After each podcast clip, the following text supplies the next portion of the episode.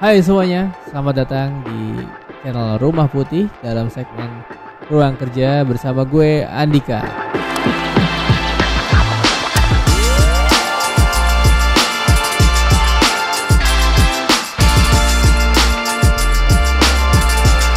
Oke, dalam kesempatan kali ini gue mau ngobrolin soal em, investasi dan trading, tapi gue nggak mau bicarain soal loss and profit. gue lupa lagi loss and profit. Jadi gini, gue memperhatikan kurang lebih sekitar eh, 4 sampai lima tahun belakangan itu anak-anak muda di Indonesia tuh memang lagi dibuat eh, melek ya dengan investasi dan tentunya investasi tuh banyak banget eh, macamnya gitu kan, mulai dari saham, forex, eh, kripto dan sekarang ada NFT gitu kan. Ya sebenarnya investasi juga macamnya banyak banget lah di luar itu ya. Tapi di sini yang mau gue bahas eh, yang memang rame banget dibicarain gitu ya. Akhirnya karena demand yang cukup tinggi dan mulai banyak melek investasi, beragam aplikasi pun muncul gitu untuk mempermudah kita berinvestasi bahkan dari uang 100 ribu pun bisa kita investasikan dan bisa beli saham. Akhirnya kayak oke gue bisa beli saham eh, Mandiri, gue bisa beli saham apa Garuda gitu ya. Nah, ini memang sangat membantu banget buat milenial dan Gen Z ya gitu. Tapi sayangnya eh, kemarin juga ada kasus juga jadi penipuan berkedok trading. Em, ya gue miris banget sih di saat anak-anak muda di Indonesia tuh lagi on fire on fire-nya ya.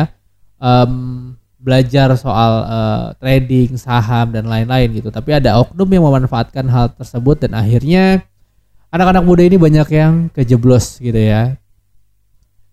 Nah, ngomongin soal investasi dan trading, gua nggak tahu eh, mereka itu gimana ceritanya bisa kejebak gua ya terlepas dari kenapa alasannya gitu. Tapi di sini gua mau bahas soal eh, aset yang mungkin sebenarnya entah mereka ngeh, tahu atau memang melupakannya gitu ya.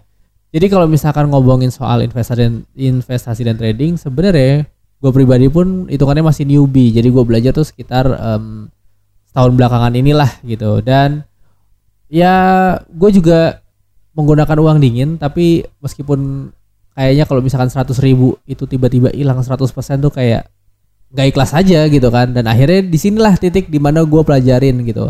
Kayak kenapa orang bisa benar-benar eh, duitnya tuh 100% hilang gitu ketika loss. Terus kemudian eh, apa yang terjadi ketika saham yang gue beli gitu kan, terus ternyata perusahaannya bangkrut gitu. Itu itu itu sangat-sangat gue pelajarin sih gitu kan.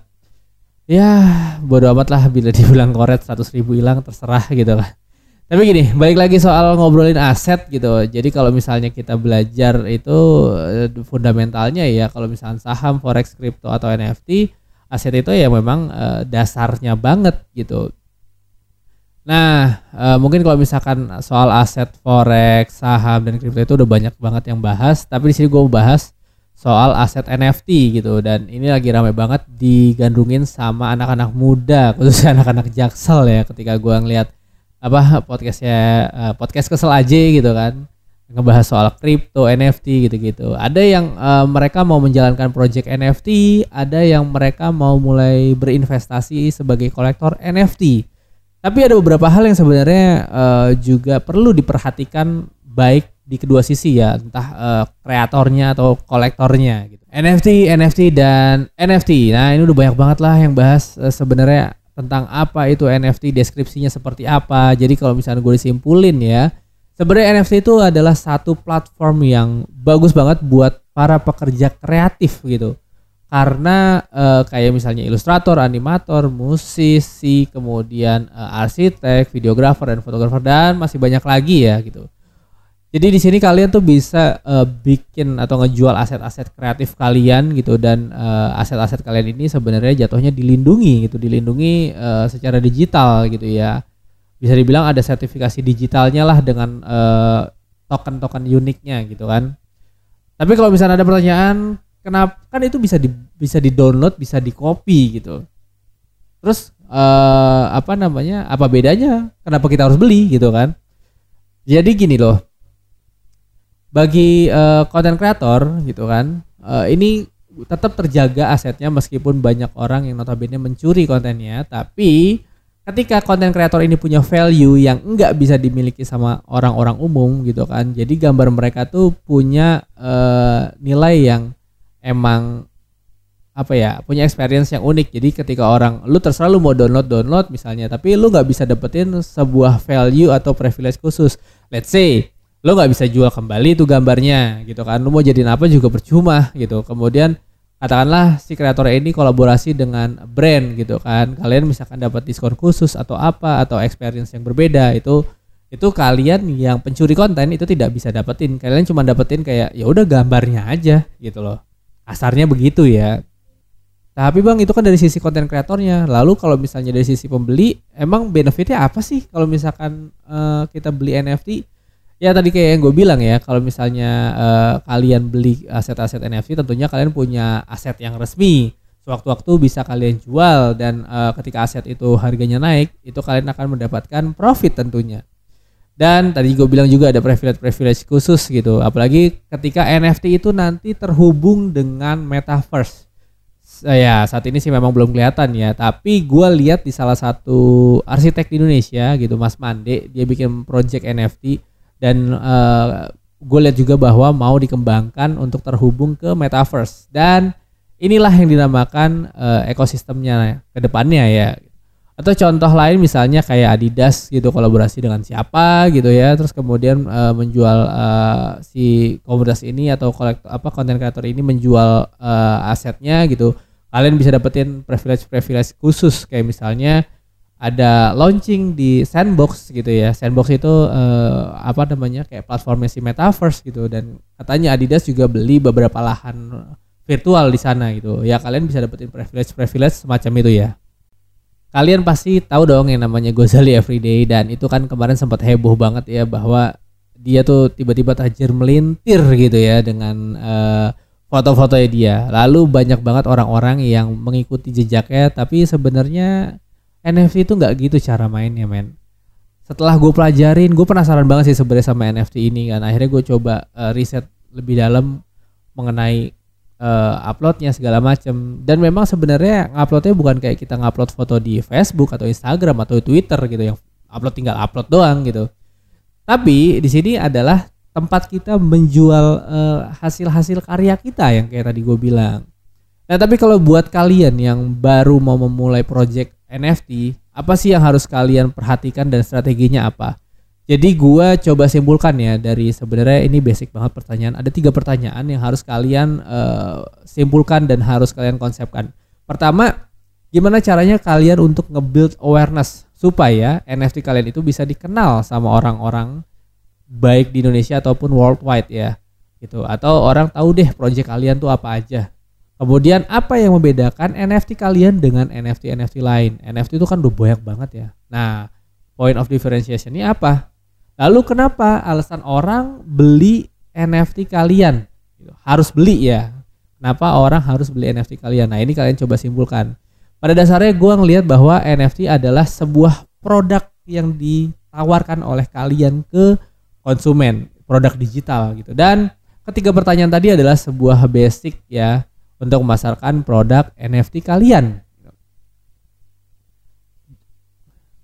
Hal ini gue coba pelajarin karena basicnya gue pengen tahu banget sebenarnya apa sih yang ngebuat harga NFT itu bisa naik dan turun. Kalau misalkan minyak ya udah jelas ya. Kalau misalkan minyak langka harganya naik ya udah gitu mau gimana lagi tapi demandnya tinggi gitu. Nah ternyata jawaban juga sama Uh, jawabannya adalah supply and demand. Ketika supply-nya itu uh, terbatas tapi demand-nya tinggi, ya udah harga NFT kalian bisa meledak gitu. Sama kayak minyak goreng jadinya. Lalu pertanyaannya gimana kita bisa menciptakan uh, supply and demand tersebut?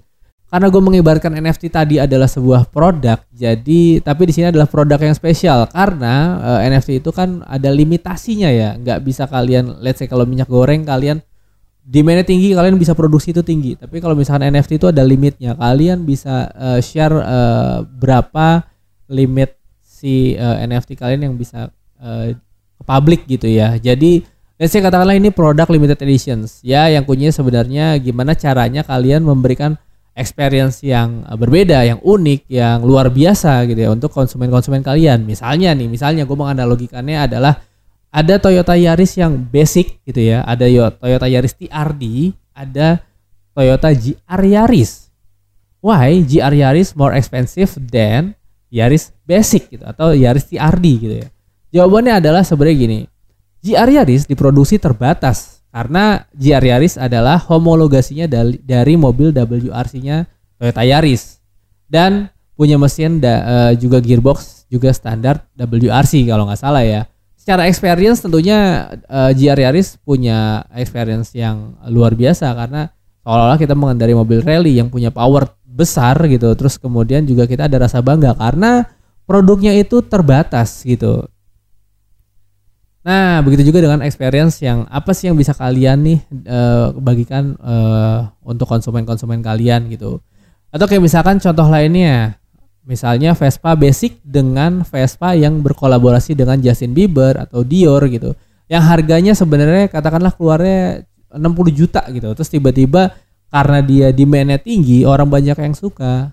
Terus banyak yang eh, apa namanya beli akhirnya di repeat oh, apa sih orang tuh ngejual lagi ngejual lagi dan akhirnya harganya makin tinggi makin tinggi kalau nggak salah Vespa Dio tuh bisa sampai satu komaan m ya kalau nggak salah gitu Nah, kemudian gimana sih tapi caranya untuk kita bisa ngejelasin bahwa produk kita tuh beda, produk kita tuh punya uh, prospek yang besar gitu ke depannya. Dikutip dari tokenminds.co, jadi gini, ada beberapa stepping yang uh, bisa kalian mulai gitu. Ini stepping yang gue coba ambil adalah stepping yang paling mudah ya, menurut gue gitu. Kalian bisa coba dan bisa kembangkan. Jadi yang pertama kalian bisa mulai melakukan public relations atau PR di sini PR punya tujuan untuk membantu dan membentuk customer experience lewat message yang kalian share gitu ya ke audience. So jadi setiap audience itu kalian harus pahami bahwa punya buyers journey yang berbeda-beda. Caranya mereka beli itu beda-beda. Dari mulai mereka mikirin sampai akhirnya ngebeli itu beda-beda. Dan di sinilah step-step-step itu kalian uh, apa namanya menyisipkan message-message-nya. Kemudian pastikan juga kalian punya prospek yang baik gitu ya dan audiens kalian bisa memahami prospek ke depannya. Yang kayak tadi gue bilang, let's say um, apa namanya uh, terkoneksi dengan metaverse dan ini harus dikomunikasikan dengan baik ya. Karena sebenarnya PR itu punya tujuan untuk uh, supaya kita bisa mendapatkan, mengedukasi dan menarik audiens menuju ke fase akhir di mana kita berjualan gitu. Ada call to X-nya ya dan ditambah PR ini bisa meningkatkan reputasi bisnis kita gitu. Kemudian ada SEO marketing. Nah, kalau misalkan kita bicara soal uh, jualan digital itu udah nggak asing banget yang namanya SEO ya, search engine optimization. Kalau misalnya kita punya SEO yang unik dan bisa menangin itu, NFT kalian bisa muncul di SERP gitu. Ketika calon pelanggan kalian atau konsumen kalian mencarinya. Nah, teknik ini memang susah-susah gampang, tapi di sini ketika kalian berhasil ber, bermain SEO, kalian juga akan mendapatkan jumlah traffic yang cukup tinggi dan ini bisa menghasilkan keuntungan yang besar ketika kalian mengadakan lelang NFT gitu. Kemudian ada influencer marketing. Ini adalah salah satu contoh uh, kenapa Gozali Everyday itu laris dan uh, laku banget gitu ya dan viral gitu karena memang sebenarnya dipasarkan oleh uh, influencer marketing ini. Even dia nggak merencanakan atau bikin strategi influencer marketing ini, tapi uh, pada faktanya adalah influencer-influencer yang memviralkan kontennya, lalu akhirnya pencarian mengenai si Gozali Everyday ini tinggi. Dan karena mungkin pada saat awal itu dijualnya harganya agak murah ya, akhirnya orang pada mulai ngebidding. Dan di sini karena uh, supply-nya terbatas, akhirnya harga jualnya itu mulai meningkat. Dan akhirnya banyak orang yang mulai melepas uh, eh, NFT NFT tersebut tapi di harga, di di atas harga beli gitu ya. Kemudian selanjutnya ada community building. Community building di sini uh, menurut um, tokenminds.co itu cara yang cukup efektif untuk memasarkan NFT kalian ya. Jadi lu di sini bisa ngebuat atau bergabung uh, dengan komunitas NFT baik itu di uh, Telegram, Reddit, Discord, Facebook atau Twitter gitu. Kalian juga di sini bisa berbagi ide uh, dan mem mem mempresentasikan ya uh, goals uh, si NFT NFT kalian ini arahnya ke mana nantinya gitu. Itu kan dari sisi konten kreator nih John. Kalau misalnya gua mau ber, di posisi sebagai uh, kolektor atau investor dengan aset NFT itu caranya gimana sih dan apa yang harus gue perhatikan? Well, gue di sini juga masih belajar mengenai uh, NFT ini. Tapi pesan gue ke kalian adalah kalian harus benar-benar riset yang mendalam mengenai siapa sih konten kreatornya, apa visi konten kreatornya, value yang ditawarkan apa dan benefitnya apa tentunya ya untuk uh, kalian ketika beli aset tersebut. Ingat, riset itu adalah hal yang penting. Riset, riset dan riset. Sama kayak misalkan lu mau beli barang, let's say lu mau beli handphone ya kalau misalnya emang lu udah suka ya udah lu beli beli aja. Tapi ketika lu punya uh, budget yang ngepas uh, pasti kan lu pertimbangannya banyak nih. Itu mulai dari spesifikasinya kemudian lu lihat reviewnya dan uh, tentunya lihat uh, benefit apa yang bisa lu dapetin dari handphone tersebut. Jadi menurut gue beli barang atau beli NFT pun jangan karena asal gengsi gitu ya.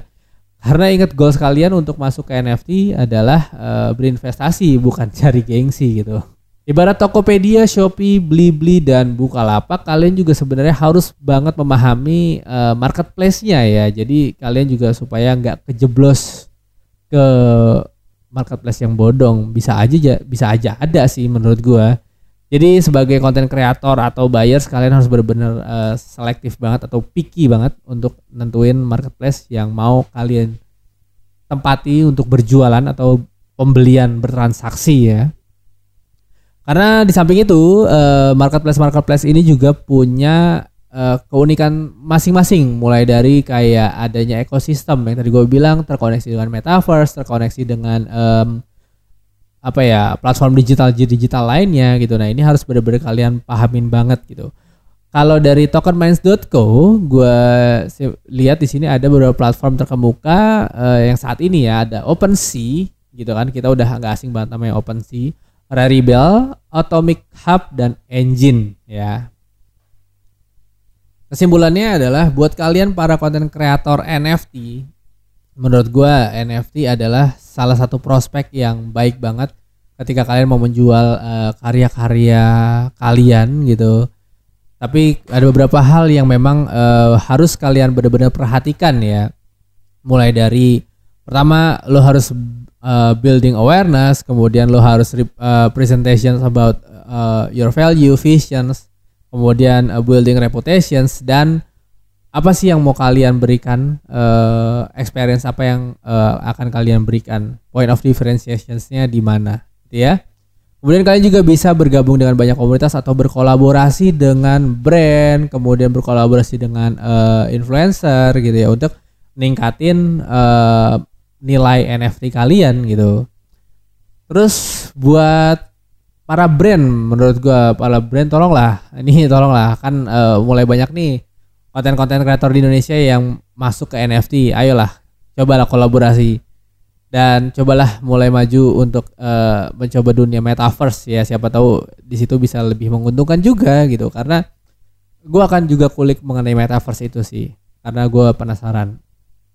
Lalu buat para buyers menurut gue kalian jangan asal pilih aset NFT deh. Kalau misalnya emang lu suka ya udah kayak misalnya lu lu suka lu ada budget ya udah lu beli beli aja. Tapi kalau misalkan goals lu adalah investasi, menurut gua lu harus bener-bener gali lebih dalam lagi tuh mengenai uh, konten kreatornya siapa, kemudian prospek ke depannya itu gimana, value-nya apa dan keunikannya di mana gitu. Dan hal yang selalu kalian ingat, kalian mau berinvestasi pastikan belinya aset ya. Jadi mau itu saham, mau itu forex, mau itu kripto, uh, itu NFT kalian punya aset. Sewaktu-waktu nilainya turun, kalian punya aset yang bisa kalian jual dan uang kalian nggak hilang 100% gitu. Jadi kalau misalkan uh, nilainya turun ya udah nilai-nilai asetnya turun, tapi aset total aset yang kalian punya ya tetap segitu. Sampai di sini dulu pembahasan kita mengenai investasi dan trading NFT ya, tapi lebih kepada marketing NFT, gimana cara kita jualan NFT dan gimana caranya kita beli NFT. Semoga obrolan ini bisa bermanfaat dan kalau kalian misalkan suka, kalian bisa share ke teman-teman kalian supaya mudah-mudahan bisa lebih melek lagi yang namanya investasi. Oke, sampai jumpa di pembahasan tentang produktivitas selanjutnya. Gua Andika, salam pamit. Assalamualaikum warahmatullahi wabarakatuh. Bye.